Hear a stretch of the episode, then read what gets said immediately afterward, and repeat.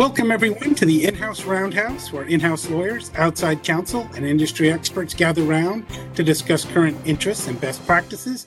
I'm your host, Mark Enriquez, a commercial litigator with Womble Bond Dickinson. With me is my producer, Brian Ewing. I'm excited about today. This is the first in a series of new podcasts that we're doing, and we're going to do a series throughout the rest of 2021 looking at the current future state of the economy.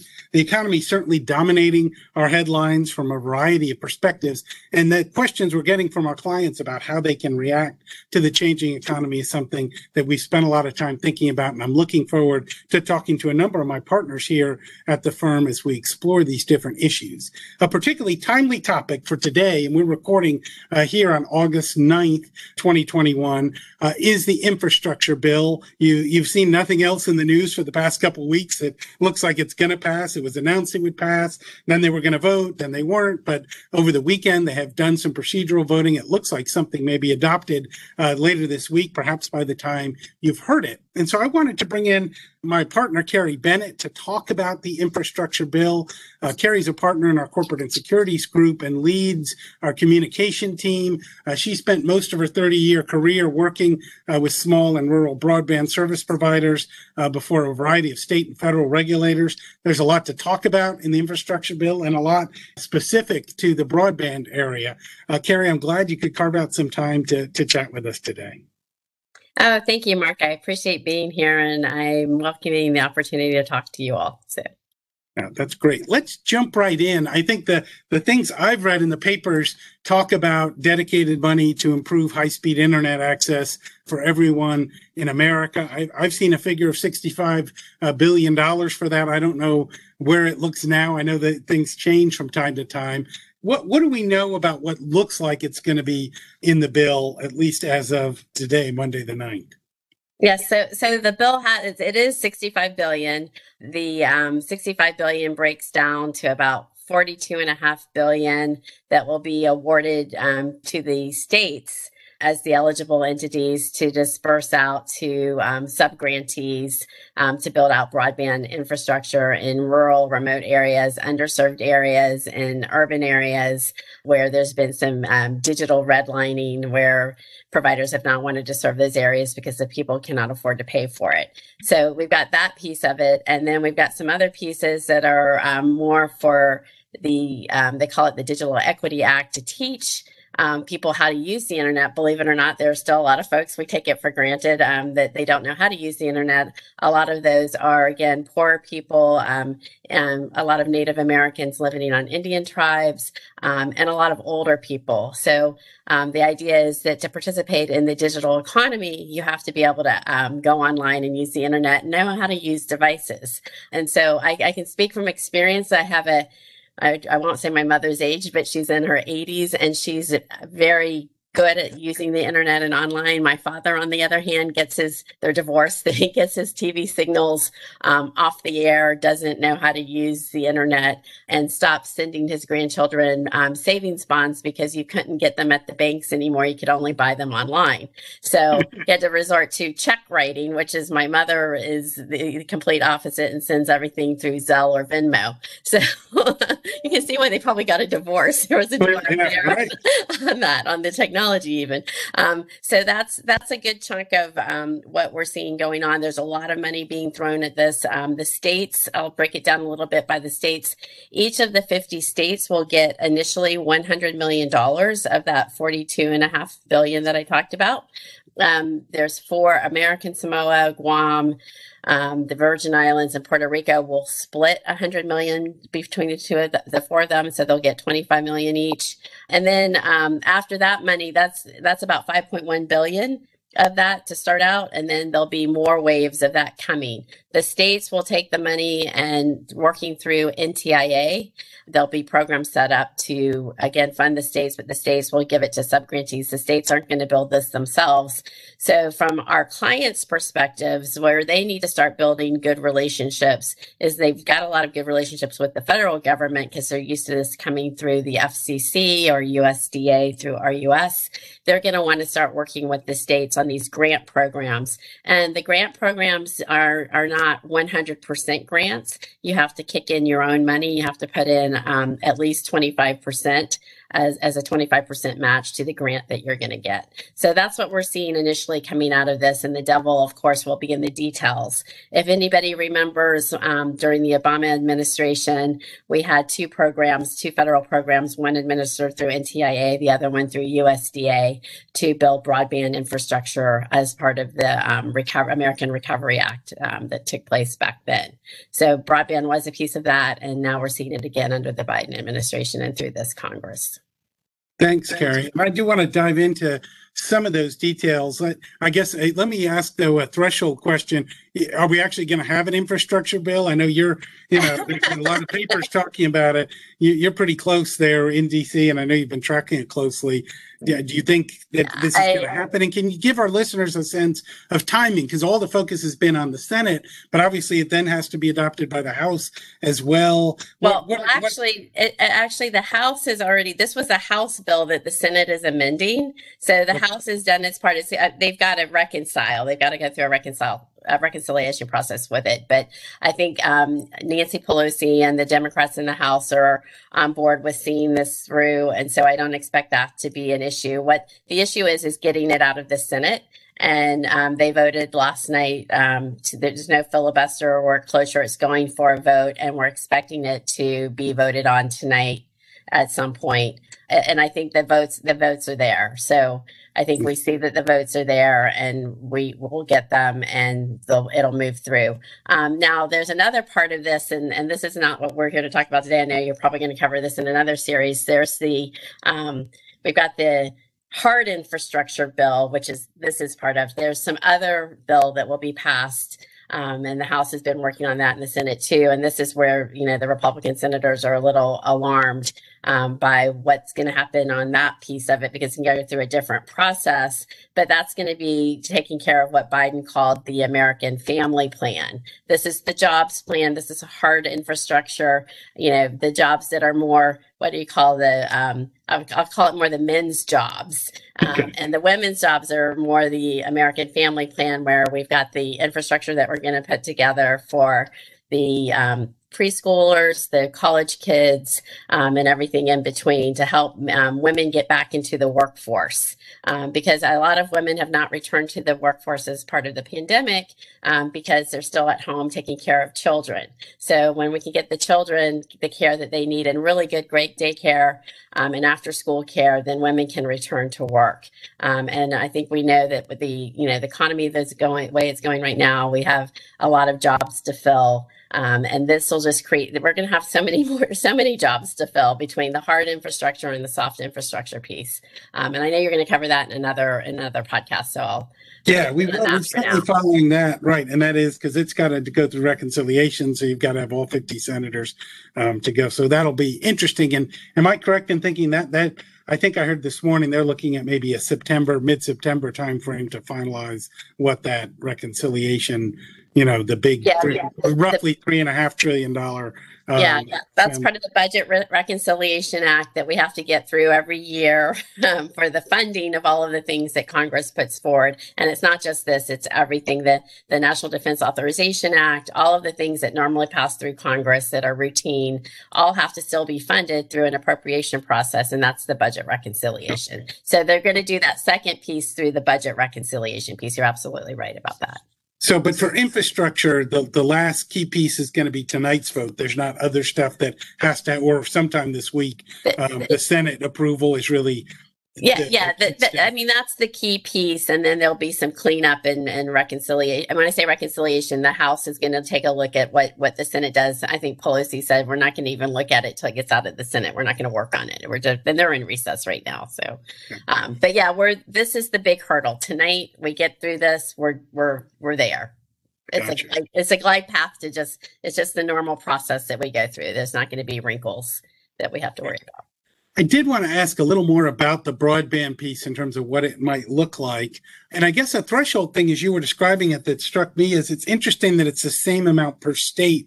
Obviously, I assume there's a lot more infrastructure in big states like California and Texas than in little states like Delaware or Rhode Island. Right. Um, you know, was was that what what was was the thinking in part a political compromise with the to get to get everybody on board to have the same amount per state as opposed to some per capita or maybe need based amount Yeah, for, for Yes. So the way it works, and this is like you have to, the devil is always in the details. So I, I said it's 42, about 42.5 billion um, that's going for this piece of it. Um, the 100 million, when you take 51 times 100 million, that's 5.1 billion. So it's going to go, it's just the initial outlay is 100 million to Okay. each state. Then it's So based on it's Okay. based on need. And let me talk a little bit about the need because the way they've defined what an unserved area is, an unserved area is anything that doesn't get 25 download or three upload megabits per second.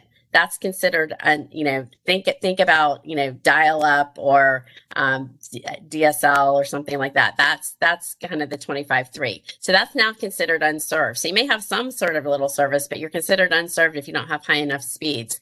And then underserved is if you don't have 100 down and 20 up.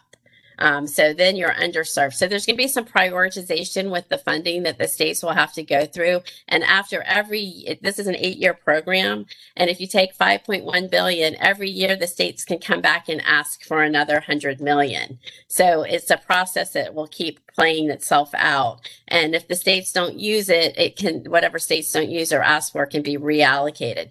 Plus, you've got to remember you've got a match going on of at least 25%. So that's stretching the money out even further when you have to do a match. So that's going to be incumbent on the providers that are out there or companies that are able to do this to work with the states to apply for the grants and show that they've got the match because it's not completely free money. Now there's some waivers you can do to get completely free money, but those are going to be farther and fewer between and, and focused on really hard, really rough terrain and remote areas, I believe, where there's not very many people. Is it all going to be um, fiber optic or or physical cables, or does this include things like you know there's satellite, but there's also extended range, line of sight, microwave type um, service? I, I don't know if it's if it's technology specific uh, when they come Yeah. up with these speed It's- standards. It's technology neutral, actually. So when you're talking about 100 down, 20 up, you're really talking about a 5G type of service. Um, so wireless can have a play here. Satellite could potentially have a play if they can prove out the technology and get it to work right, and in really specific situations it could work. Um, so, so it's, it is technology neutral. Um, the only thing where I see it not being technology neutral and only being fiber, because there's this idea of future proofing these networks so that they you build once and and, and it, it can be um, down the road as long as we can foresee, at least for the next 40 to 50 years. But who knows what what apps are going to be invented that hog up bandwidth. Um, but the one area is anchor institutions because they want to get an anchor institution is like a school, a library, a healthcare facility. They want to get those connected. Those have to be connected at gigabit speeds. So that's a lot. So that's that to me says fiber. So they want, and there's another piece of this that I didn't talk about yet. There's a billion dollars ad, allocated for middle mile projects. Middle mile projects are where you're not doing a retail uh, play to the subscriber. So you're not, you're just, you're building the pieces in between that the carriers use to transport the data services. So there's a billion dollars allocated for that. And again, that will be awarded through the states as well. Um, so there's been, I don't know if you caught in, in the Senate, there was a big fight about whether NTIA, which is a, a part of the Department of Commerce, or the Federal Communications Commission, which is an independent agency, should be the ones um, administering these programs. And the administration, the Biden administration said NTIA, Congress said, in, the House said NTIA.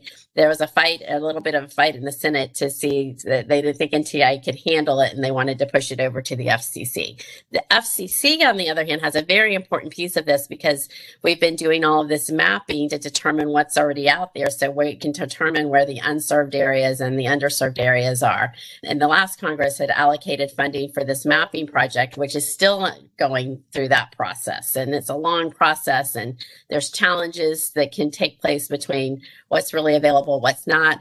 And the FCC is doing this right now and using crowdsourcing. So uh, you on your right. own with your cell phones and your own stuff, you can say, I don't get this coverage. This is saying I have this coverage. I don't have this coverage. And so it's going to be a big US community project to determine where these unserved and underserved areas are, which is kind of a cool thing to be able to have the whole US participate in this. But it just goes to show you, and I think we saw this with the pandemic, that you know, broadband really is the lifeblood of the new economy. Without this broadband, you don't have that new economy. You don't have the outreach globally and domestically to deliver services and products that we can do now. And we I know we know from our own farm perspective how much we were relying on broadband and still are. And we just got to get everybody connected to it. So and that's the goal. Absolutely. That that makes sense to me. Is there a sense of timing either in the bill or as you talk to folks in the industry about what it's going to take to you know to meet these goals and spend this money are we talking you know is this a year five years ten years more i mean what, uh, what's, your, is, what's your sense of how long this is going to play out this is planned to be an eight year project um, to get everybody connected. But I think with like we saw under the um, Obama administration, the American Recovery Act was about shovel ready projects that could be done immediately.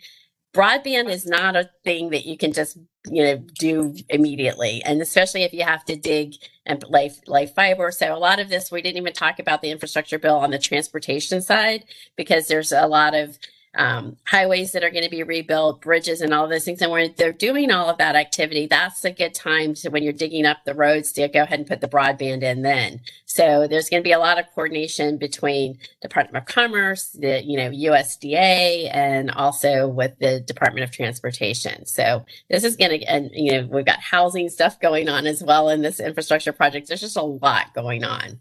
So it's you know they say eight years and that's an that's a really nice goal um, but in in reality we're probably going to be working on this for a long time. But the good part of that is it's going to create a lot of jobs and a lot of opportunity. And and once we get it all done it's going to be amazing so it is exciting. I know I've heard that, you know, in some rural areas, the problem is not just getting the infrastructure there in terms of getting the broadband, but there's so few subscribers that there's no money to maintain those networks. Is that is is there funding in this bill for for that piece, the operational piece, or or or how how are folks hoping to deal with that operational piece once all this flood of money comes in to get you know high speed broadband out to three people living on a mountaintop um, in North Carolina or Colorado or or anywhere else.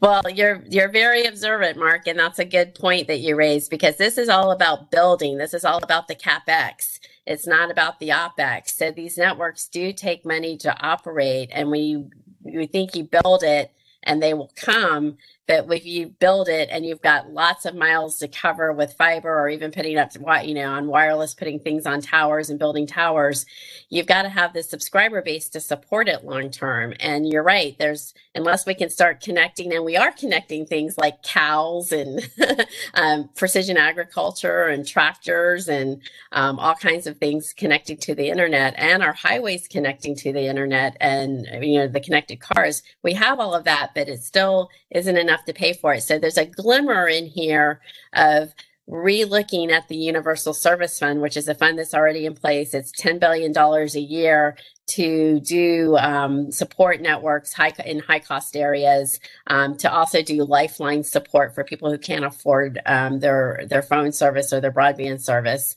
um, and also to help the schools and libraries and telehealth providers. So that fund at 10 billion, when it's just serving the networks that we have today, and now we're going to like you know quadruple the amount of networks that we have, that fund's going to have to be increased somehow. And there is a provision in the bill that says FCC, we want you to look look at how we redo the contribution side of universal service because that hasn't been looked at. We've fixed the distribution side of universal service over the last 10 years, but we've never changed how we contribute to the universal service fund. And a lot of people probably don't realize this until you look at your phone bill. You see a little USF charge, universal service fund fee charge. It's about $4 a month. That's for your telecommunications, your voice telecommunications, and you're contributing that to your carrier who then submits it to the FCC.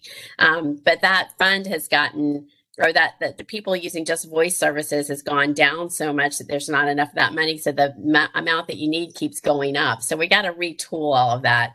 And that brings into a whole argument about the big tech companies like Google, Facebook, um, that they get a free ride on the internet. They're not really paying to use it. The carriers are building it and they keep having to build more capacity to handle all of that traffic, but they aren't making a contribution. So the FCC's possibly going to look at and Congress is looking at there's some other legislation about how we retool that and get that paid for. And that's a very, very important piece.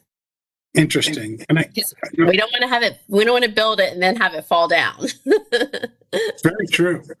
Well, your comment about big tech makes me wonder a little bit too who the winners and if there are going to be any losers are under this. I mean, is it mainly do you expect most of the money to go to the big players now, the Spectrums and Comcast, or is this really an opportunity for some of your clients, the the more rural focused broadband or, or new companies that spring up to try to implement this? What what do you see industry wide? And, and again, we've got listeners that that may be big tech companies down to you know to small rural companies. So what, what kind of what what's your preview of what how it's going to shake out on the business side?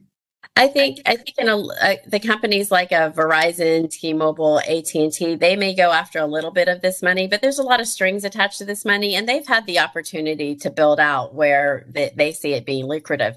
That's the problem. There's not funding to support it once it's built, and because of that, I see this opportunity being more for um, the you know the infrastructure players like the tower companies on the wireless side like the crown castles the vertical bridges the sbas the american towers um, because they're going to want to build this infrastructure and then host it for the companies like um, AT&T, Verizon, and, and T-Mobile, and then the rural carriers who have built the broadband out there, and the co-ops that have been formed by the communities. Um, I think it's an opportunity for them to expand their footprint. But I think we're going to see a lot of new players because there's a lot of rural America where these uh, telephone or broadband cooperatives don't exist, and those people in those communities are going to need to get together and form some sort of co-op or do private partner, private public partnerships um, to get the um, broadband infrastructure built out in their areas. And it's going to take a lot of creativity because there's a reason why nobody's gone there. It's not lucrative. Um, and unless there's a piece of keeping it supported down the road, it's going to be kind of discouraging to go out and build it as well. So, uh, but there, we've also got a lot of fixed wireless the providers. They're called WISPs, wireless internet service providers, and they've been these little small mom and pop operations, and some of them have grown bigger over time, and and they've done some acquisitions and grown themselves bigger that way. So that's opportunity there, and they can meet the 120 100 up 20 down download speeds with wireless technology. So i see some growth in in that. Um, but i think a lot of the you know construction companies that do the building i think this is a great opportunity for them. We have a labor um, shortage in in that arena. In addition to like we have some other shortages like the semiconductor chips and supply chain things due to the pandemic but there's going to be a lot of opportunity for all kinds of businesses across the board. And then once it's built there's just opportunity for all kinds of businesses to pick up more customers um, have, have access to more. And then people living in cities being able to move out to rural america where this broadband exists. And so we're starting to see a lot of people from California, especially in Silicon Valley, moving out because they can do their jobs remotely and they can have a better, cheaper cost of living um, concept and better living out in not such tight quarters. So we're seeing all that. So we're going to see a lot of changes over the next 10 years as this thing gets implemented. That's a great point. No, socially and, and, socially and economically. So yeah, no, I think for for a lot of in-house listeners, um, that may not even be in the telecom industry may see that impact as people are have the ability to move in rural things get tied up with all the other stuff. Brian, thoughts? I was just going to say, uh, going back to something uh, Carrie mentioned earlier, just to give um, listeners some perspective. Netflix alone represents more than 19% of the total bandwidth usage uh, available in the United States. So, kind of go, building off of what uh, Carrie was talking about earlier about the FCC and some of the um, ISPs pushing to have uh, these larger tech companies that are using up a lot of their the consumption of their products, taking up a lot of bandwidth. Um, that gives you a perspective. That's great. I, I know the bill also references something called the Digital Equity Act. what can you just tell our listeners what what that is, Carrie, and, and what that may mean for them? But that's I, I really look at that as that that's more funding. It's about uh, close to 300 million a year to educate people on how to use the internet and how to use devices. And I think we take it for granted, but there's still a lot of people, as I said earlier, that don't know how to use the internet. So it's about programs at the state level, um, designing programs. Each state will get funding to to do that um, to you know teach people how to use the internet, be inclusive. So think of it as digital inclusivity. Um, also, there's some provisions in the bill to prevent digital um, redlining, so that you know I think I mentioned that earlier on that that providers will have to serve these areas, and this is primarily more in urban areas where they just try to not put the infrastructure in because they think oh they can't afford to pay for it. But there's also a provision to extend the emergency broadband funding bill that was enacted under the pandemic to lower the cost of to uh, folks who can't, low income folks who can't afford access to the internet. And there's an overall push. I think we pay some of the highest amounts in the U.S. anyway for broadband services to make that like less for everybody across the board. But also, I mean, just both both making everything affordable um, so that nobody's precluded from participating in this digital economy. Sounds good.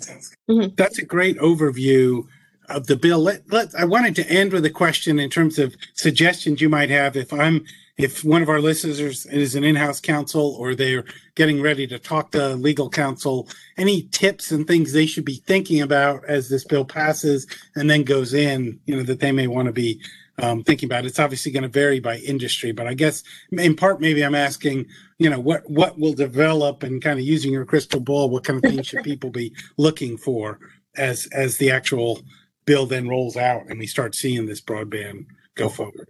I think to the extent that you're in an area where you are you're unserved or underserved, to uh, you know to look at trying to identify those areas as the mapping gets done. Pay attention to the maps.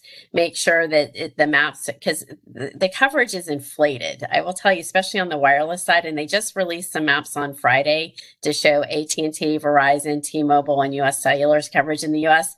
And we looked at that and we started laughing because we know they're saying that they have coverage where they they don't have any coverage. Um, so we're like, well, are these marketing maps that they use? Just just pay attention to the maps because you'll get cut out of the process if you don't challenge something. And there's going to be a challenge process to for for folks to come in and say, no, there's not. So they say there's service here and there's no service here. Um, so you got to pay attention to that, and then think long term everything's going to be connected somehow some way to the internet things that applications that you haven't even thought about yet that you're you know if you have a three or four year old they'll probably be designing these things that will show how you know we're going to be connected like this so it's it's it's funny when I started in this business, um, they they thought that a cell phone would give you maybe twenty percent. This is back in the eighties. Twenty percent of people in the United States, if we were lucky, would have a cell phone, and now we've quadrupled that, plus all of the internet um, of things things that are attaching. So, yeah, technology is is pretty remarkable. So, um, and that's a good reminder that we are in an age where we're doing everything from everywhere and so the broadband is an important uh, important component of that and making that happen for people uh, no matter where they where they are yeah and i agree if you don't have the broadband you can't do everything from it you, you can't do everything from everywhere that's terrific anything else i know our time's about up anything else carrie you wanted to share or brian with our folks before we wrap up no, I'll just, I'll just say stay tuned and we'll, you know, get the information out to everybody as quickly as we can once the 2,700 pages gets through the pike. And this is just one page. This is like um, probably only 100 pages of it. So there's a lot more, more, a lot more to come. Sounds great. Well, I'm glad you're tracking. I know your clients appreciate the fact that you're understanding what it is and helping them take advantage of what's going to be a lot of money coming there, coming into the broadband industry over the next several years. So that's exciting. Uh, I do want to remind our listeners that you can find previous episodes of the In-House Roundhouse and subscribe to this podcast at the website womblebonddickinson.com or iTunes, Google Play Store, SoundCloud, Spotify, wherever you get your podcasts. If you have any questions or comments, please share them with me on LinkedIn or Twitter. Thanks everyone for listening. This has been the In-House Roundhouse. See you at the next station. In House Roundhouse is a production of Womble Bond Dickinson. Brian Ewing is our producer, and Robert Daughtry is our audio engineer.